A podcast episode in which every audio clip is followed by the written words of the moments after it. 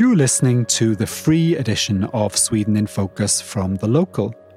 If you would like to listen to a full length version of the podcast, as well as an additional midweek episode, please check the episode notes for details on how to upgrade to Membership Plus. Here's this week's free edition.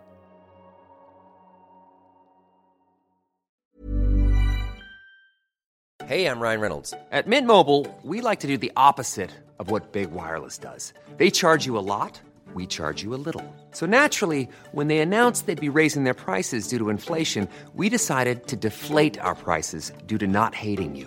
That's right. We're cutting the price of Mint Unlimited from $30 a month to just $15 a month. Give it a try at mintmobile.com slash switch. $45 upfront for three months plus taxes and fees. Promo rate for new customers for limited time. Unlimited more than 40 gigabytes per month. Slows. Full terms at mintmobile.com.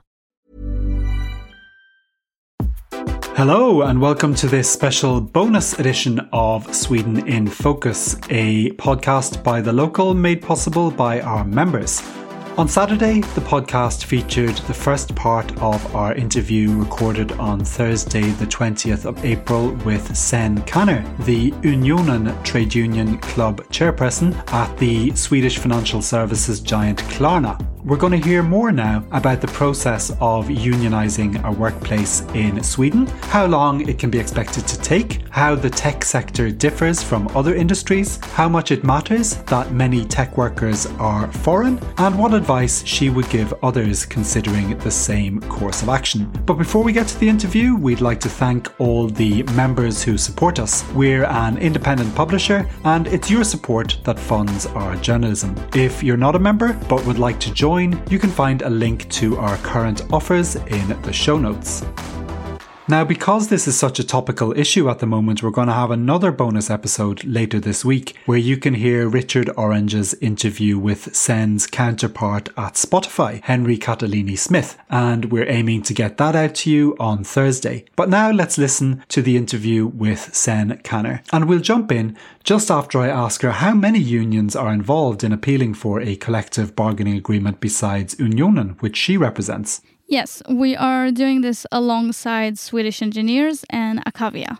Yeah. So they are two of the SACO unions. Right. How do people decide which union to join? Is there a particular kind of worker who joins Unionen and others who join Swedish engineers, Sveriges Ingenjörer? How do you decide that? It's a personal preference. Our suggestion is usually to think about your career and to think about what is your long term career goal. For example, if you've studied and you have an engineering degree, then it's very likely you're going to be working as an engineer throughout your life. So, Swedish Engineers is a great union for you. It's more suited for your type of work. For people who are working in the finance industry, for example, and they know that this is what they're going to be doing for a long time, then I would recommend joining Finansförbundet. But if you're more flexible, if you're not sure where your career is going to take you, then Unionen, as a white collar, largest union in Sweden, is a fantastic choice. So that's why I chose it, for example, because I don't know what I'll be working at. In a year from now, in two years from now, I want that flexibility. And how does this process work then when the, the three unions go together and speak to Klarna's management? Is that sort of how it happens? Yeah, that's exactly how it happens. And what happens then? So this happened a few weeks ago, right? Well, the first negotiation meeting was yesterday. Okay. So very, very fresh. Yeah. So the application went in and, and now you've had the, the first meeting. How did that go? It went well, in my opinion. I think it went pretty much as expected. Yeah. And it's very likely to be the first one of many. Yeah. So it's very early to tell the direction it's going to go. But I think it went well. And I'm very excited. I was just interested in, in who Klarna fielded for the meeting. I mean, was it top management or, or sort of more HR? Yeah, it was uh, HR and CXO level. All right, so just generally C-level. Yeah. Okay. How long do you expect this process to take? Yeah, so the general estimate is that it would be a matter of months rather than weeks. but we shall see. Yeah. And what's the ideal outcome for you? A collective bargaining agreement. Do you think it's most likely to be one of the sort of off the shelf collective bargaining agreements, you know, like that's already been drawn up by Teknikföretagen or by the trade body on the on the business side? That would be the easiest way, but this is my personal ideal. I don't know that it's going to happen. Hmm. It's not an official stance, but my personal ideal is to see Klarna have their own unique collective bargaining agreement that would become the standard for the rest of the tech industry Right. to follow. Wow. And why that? What is it about the tech industry that, that, that sets it apart from other sectors? Well, we are a lot more fast paced. We care a lot more about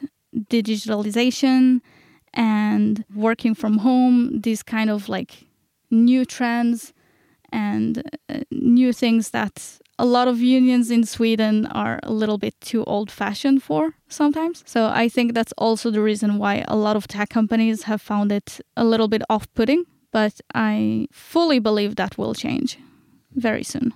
And what about all the foreigners working for Klarna? The fact that you've got so many people at Klarna and, and at so many other tech companies, does that play into the sort of questions that you find important in collective bargaining agreements? Because I'm just, I think, well, you know, if, for instance, a lot of people who are on work permits, th- those work permits themselves might be dependent on their job and being made redundant has further effects on them than it would perhaps have on, on someone who was Swedish or, or already had permanent residency. Do, do you kind of take these things into account when you're talking to the employers and, and, and thinking about what's important to you in negotiations? Absolutely. Sweden is already very good in terms of the kind of benefits and conditions that you get during your work life. So, a lot of people that move here from other countries think this is the best that they're ever going to get.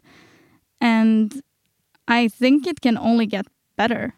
So that's what we're trying to do to make it even even more overwhelmingly amazing for for everyone. What happened after those buyout offers? How many people decided to take the company up on them and what has happened since then? An overwhelming majority of them have taken the buyout offers. And on top of that, you had a lot of people that did not receive the buyout offers but felt very betrayed by the company, felt like there was no place for them there anymore. So a lot of people have also left of their own accord during that summer. So it was a very difficult time for me. A lot of my closest colleagues have left, but it's gotten better. People have, the company has been slowly uh, increasing recruitment again. But why then is there resistance from management? I think it mostly comes.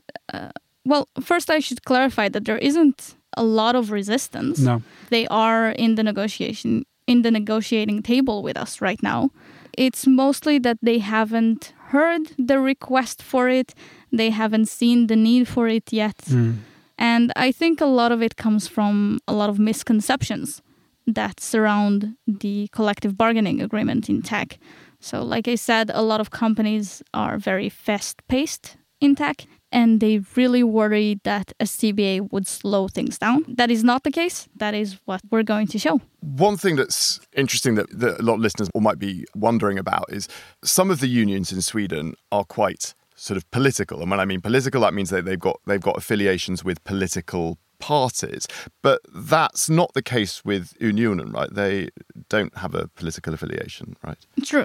They do not. So by joining Unionen or one of these other unions that you that, that you cooperate with, you're not also kind of signing up in a sense to support a political party you might not vote for. It's just about the position in the workplace and questions around Exactly. workplace rights. Exactly. I think if you go high enough up in the hierarchy of, of these unions, you end up with uh, social democrats support. But yes, eh, they are very much as apolitical as they can be. Going back to the last spring, did the company consult with the union clubs before making these announcements that they were wanted to lay off staff? No, it was a surprise to everyone. Right. Why didn't they? That is a great question. You should ask them. They haven't they haven't explained it to you.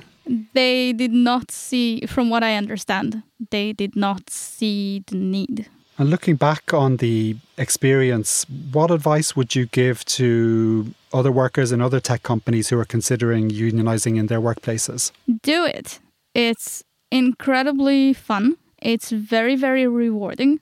There's no big risk in the sense that if you don't like it, you can always stop if it's not for you. But the only way to know for sure if it's for you and if you enjoy it is if you try it. And the great thing about what I've been doing and what Henry has been doing at Spotify is that we are creating a network to support others.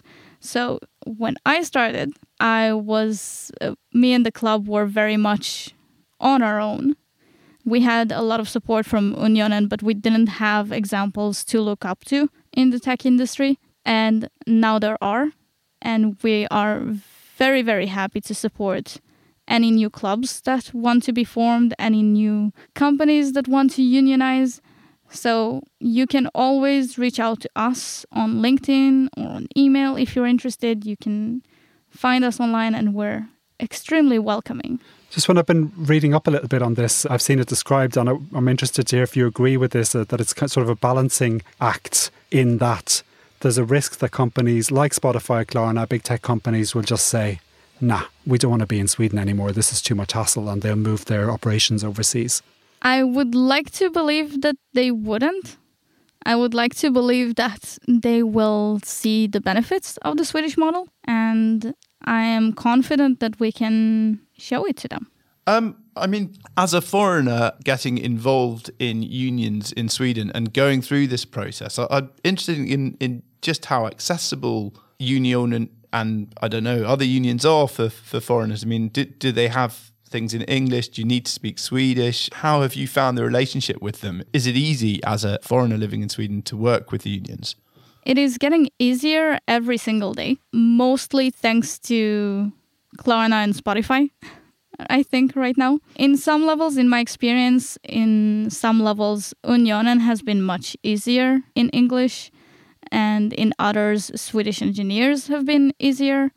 So there's room for improvement in both, and they are both constantly improving.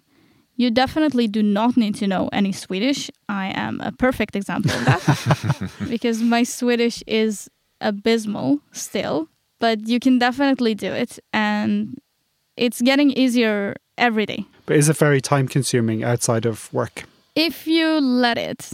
It's it's very much you drive your own decisions here in how much time you want to put in.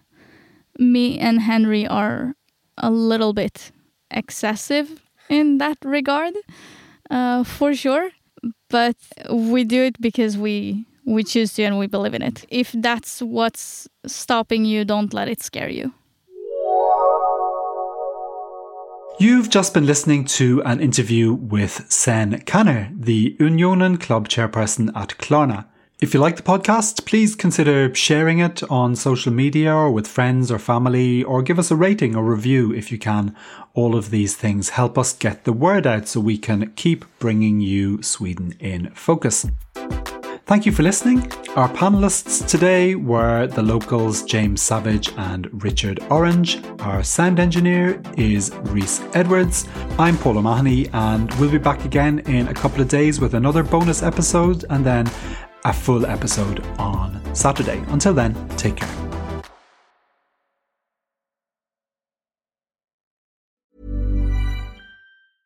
Even when we're on a budget, we still deserve nice things.